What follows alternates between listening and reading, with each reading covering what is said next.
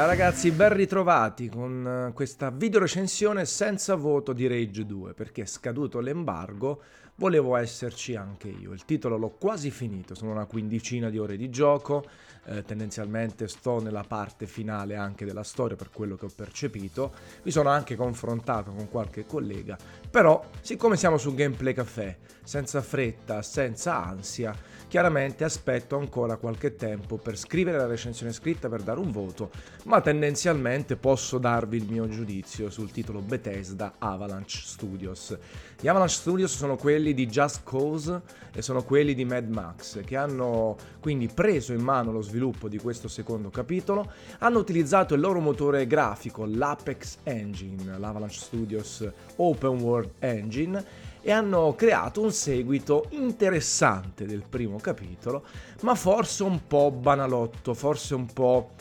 privo di una sostanza più corposa, ecco, è quello che un po' mi è rimasto in bocca, una sensazione di, di incompiutezza, anche se il gioco lo devo finire, ma vi assicuro che ho visto la maggior parte del gameplay, ho sbloccato una buona parte delle abilità e tutto, eh, ecco quello che sembra mancare è proprio questo, confrontandomi con alcuni colleghi l'hanno finiti attorno alle 20 ore scarse, io sono a 15 ore, quindi ci siamo per dare perlomeno un giudizio che poi verrà confermato. E allora faccio una cosa al contrario, vi dico subito il voto potenziale, il gioco si attesta sugli 80 centesimi voto gameplay caffè, ecco potrebbe stare sull'82-83 qualora il finale dovesse essere in crescendo, potrebbe stare leggermente sotto gli 80 qualora invece il gioco si confermasse quello che è oggi senza particolari spunti. Alla fine, rispetto al primo Rage, l'ingresso di Avalanche Studios non è che ha fatto danni o soprattutto cambiamenti particolari.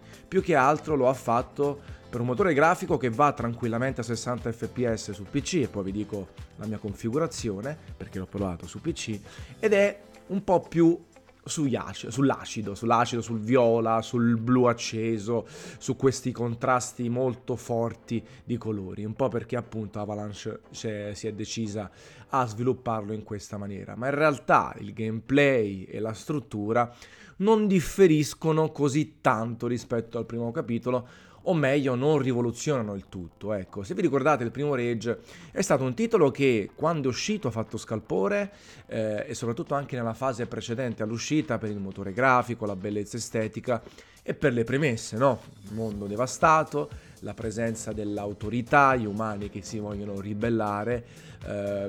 ricordava appunto un po' Mad Max, Occulto no Ken, quindi questi scenari post-apocalittici. Ecco, la prima parte di Rage a me è piaciuta molto, la seconda si è rivelata essere estremamente ripetitiva e priva di spunti interessanti. Qui abbiamo un gioco più compresso, un po' più compresso, eh, che rimane sempre divertente. Eh, c'è questa mappa di gioco divisa in zone che cambiano anche dal punto di vista estetico, sempre lande desolate, però magari paludi, oppure toni più cupi o toni più accesi. E ci sono alcune città, c'è il ritorno dell'autorità, e voi dovete, in qualità di ranger walker, dovete ripristinare, dovete attivare il progetto DAGA che permette appunto di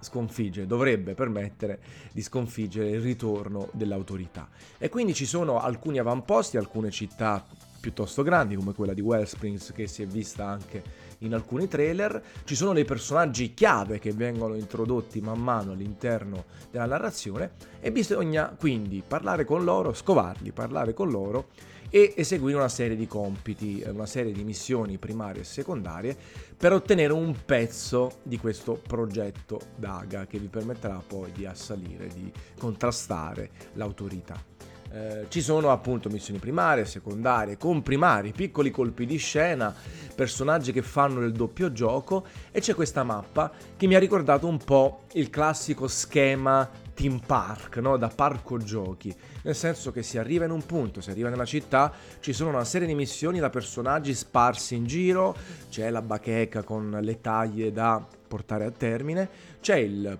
protagonista principale, il personaggio di riferimento della città che vi chiede di fare azioni un po' più complesse. A questo punto si prende il vostro veicolo, si va in giro per la mappa, tendenzialmente nella zona di competenza della città, si fanno una serie di opzioni e operazioni, ci si può imbattere in alcuni scontri, in alcune gare, avamposti non segnalati sulla mappa,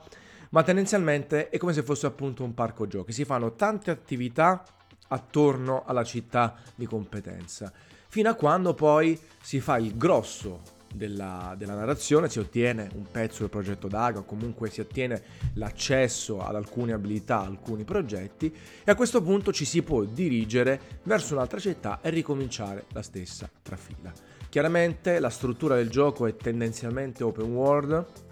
ci sono dei passaggi che si sbloccano successivamente ma ci si può eh, girare liberamente per la mappa e volendo queste tre città con questi tre personaggi possono essere affrontate nell'ordine preferito. Quindi eh, c'è una varietà, anche se poi la loro dislocazione è tendenzialmente in serie, nel senso vi fa capire il gioco magari di andare prima in una città e poi nelle successive. Ci si può comunque giostrare, poi si aprono nuove missioni, ci sono altri svolti della storia e ogni personaggio ha un livello di fedeltà. Tendenzialmente quando portate a termine la missione o altro, questa barra aumenta, eh, si sblocca il livello, si ottengono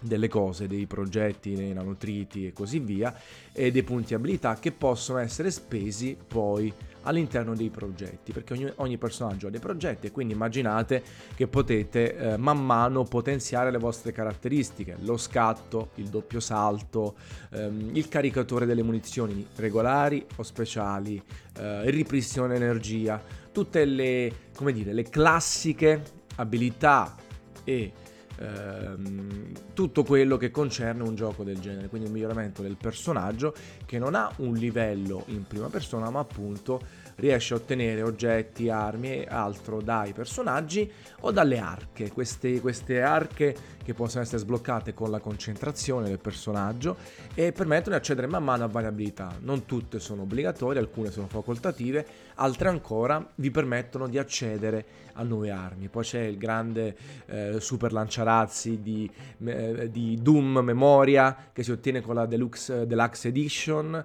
ci sono fucili a canne mozza, impulsi, mitragliatrici, pistole e anche queste hanno delle modalità eh, secondarie è possibile espanderle come ratio di fuoco o come caratteristiche aggiuntive. Tutto questo ottenendo crediti, feltrite. Eh, vedete, io ho visto elencando una serie di cose che poi capirete soltanto giocandolo e sono relativamente importanti. Sono tutte caratteristiche che si sono viste in anche altri giochi, sono varie valute, vari punteggi che permettono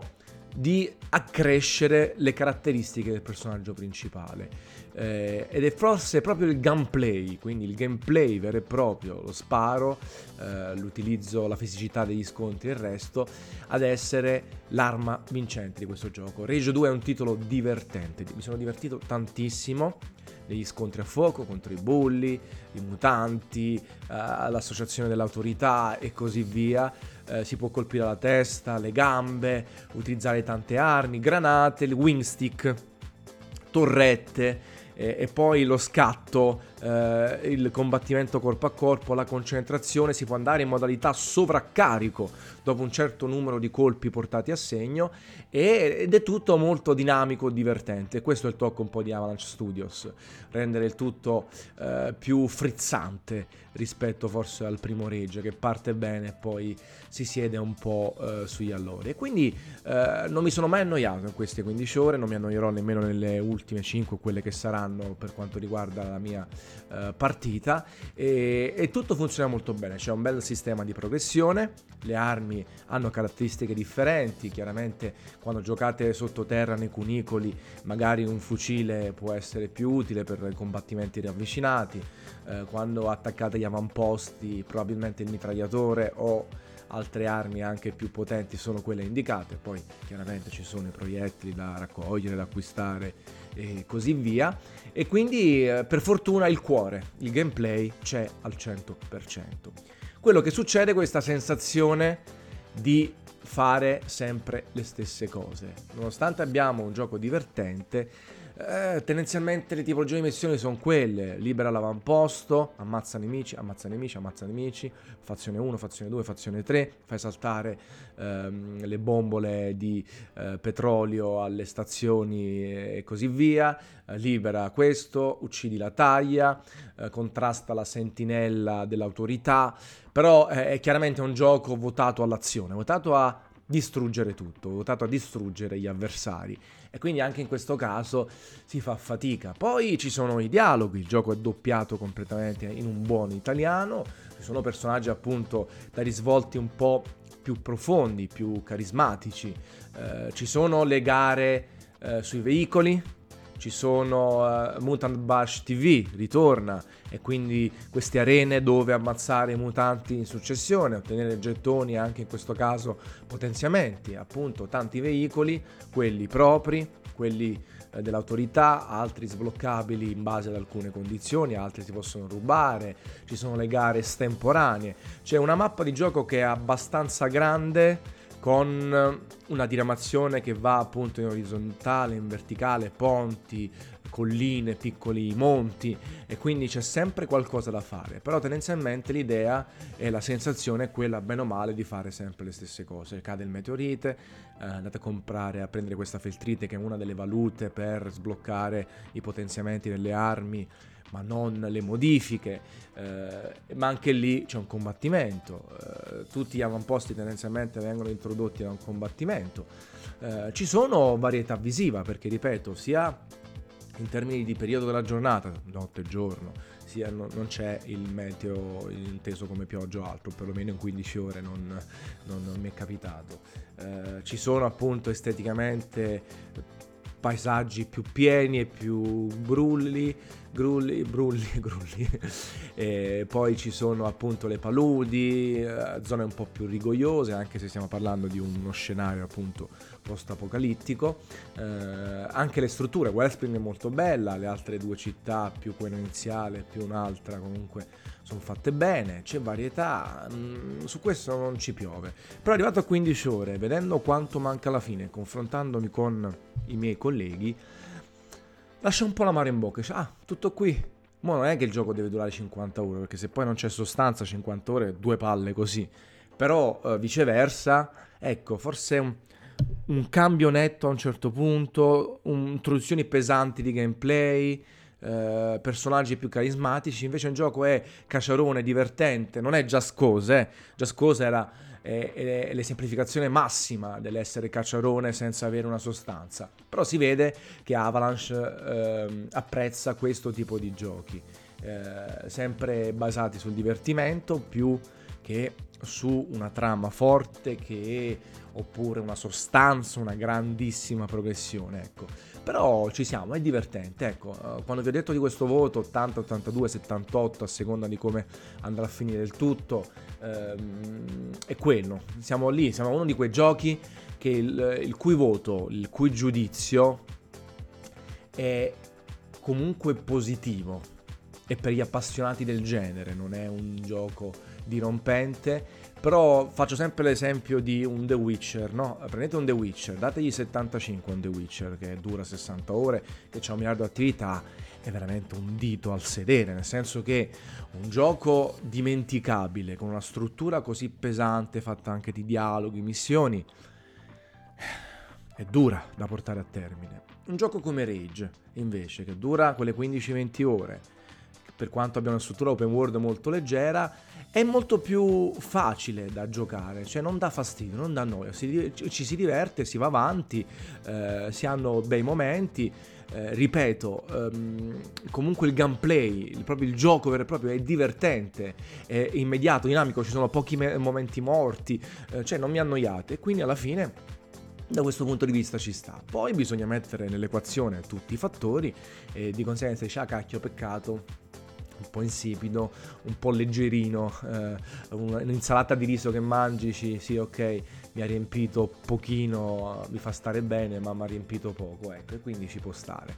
C'è poi il comparto tecnico, non mi sono dimenticato di descriverlo, allora io ho il codice su PC, ho, lo sto giocando su un portatile, quello portatile che vedete sta registrando in questo momento per le dirette, che ha eh, 16 GB di RAM, un i7 7700 HQ e c'ha una GeForce 1070, quindi comunque un buon portatile di media alta fascia, sta andando verso la media oramai e il gioco gira fluidissimo 1080p 60 con tutti i dettagli alta e qualcosa ultra. Ci sono diverse opzioni all'interno della versione PC eh, è possibile selezionare una sorta di risoluzione dinamica per i momenti un po' più complessi e dispendiosi dal punto di vista della potenza di calcolo, si possono operare su tantissimi parametri, eh, chiaramente, eh, che vanno oltre la risoluzione, ma tutti gli effetti post-processing, eh, filtro anisotropico, anti-aliasing e così via, ma in realtà il gioco è abbastanza leggero, funziona bene, non ho avuto problemi di stuttering, di blocchi, non ho avuto bug particolari, forse un paio, ma davvero leggeri. Sono uscite già delle patch poi da quando l'ho cominciato a giocare pochi giorni fa, è arrivato abbastanza vicino alla scadenza dell'embargo ad oggi.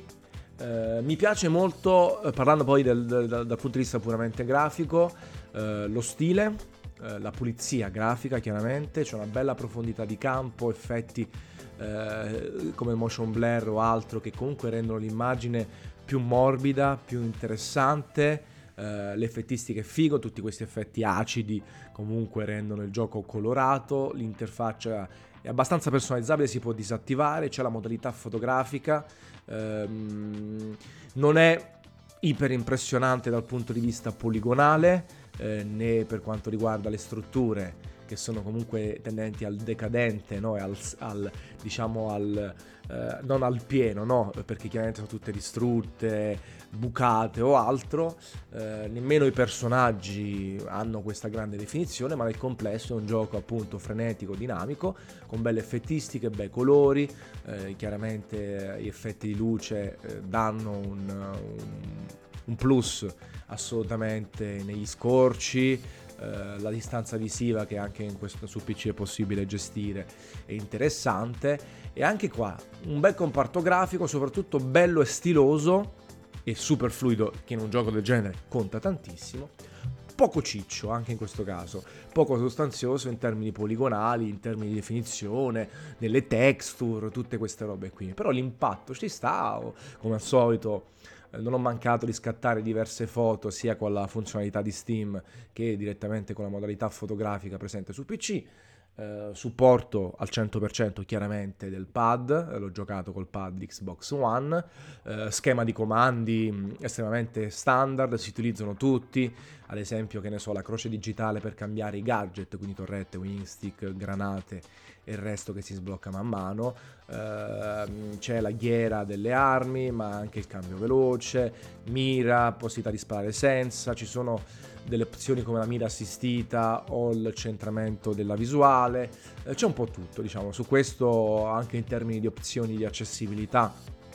ehm, non posso eh, lamentarmi assolutamente. Quindi è questo. Volevo mettervi qualche video di gameplay eh, in sottofondo ma l'ho giocato tre giorni tre giorni e mezzo non ce l'ho fatta a preparare tutto. Volevo comunque uscire a scadenza embargo con le mie impressioni perché so che vi fa piacere sentire la mia voce e le mie impressioni al di là di tutto al di là di essere on time al di là di fare un lavoro come facevo su Multiplayer TT con recensione, video recensione, approfondimenti e tutto. Arriverà anche l'articolo nei prossimi giorni arriveranno immagini, potete guardare i video ovunque, anche questo io mi sono detto su Gameplay Café non dobbiamo fare sempre le stesse identiche cose, se uno vuole vedersi i video di gameplay va ovunque, va sui grandi siti, va su YouTube, va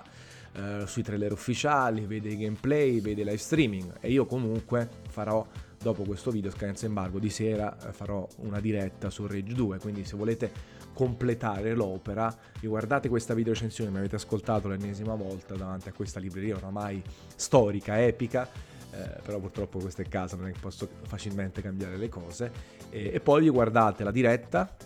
lo giochiamo insieme, rispondo alle vostre domande, leggerete la recensione, guarderete la galleria fotografica e meno male avete anche grazie a Gameplay Café un quadro completo fermo restando che comunque informatevi dove vi pare e tutto. Allora, quindi la previsione in stile Michael Pachter è un voto tra il 77-78 e l'82-83. Arriverà nei prossimi giorni su Gameplay Café.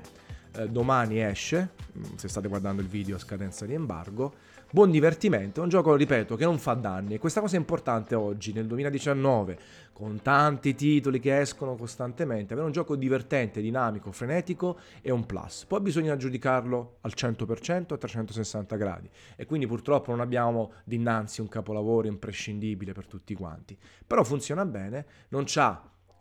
problematiche di sorta, gli manca un po' di sostanza, però anche lui si merita una bella capata in bocca. Ciao ragazzi, a presto e al prossimo video.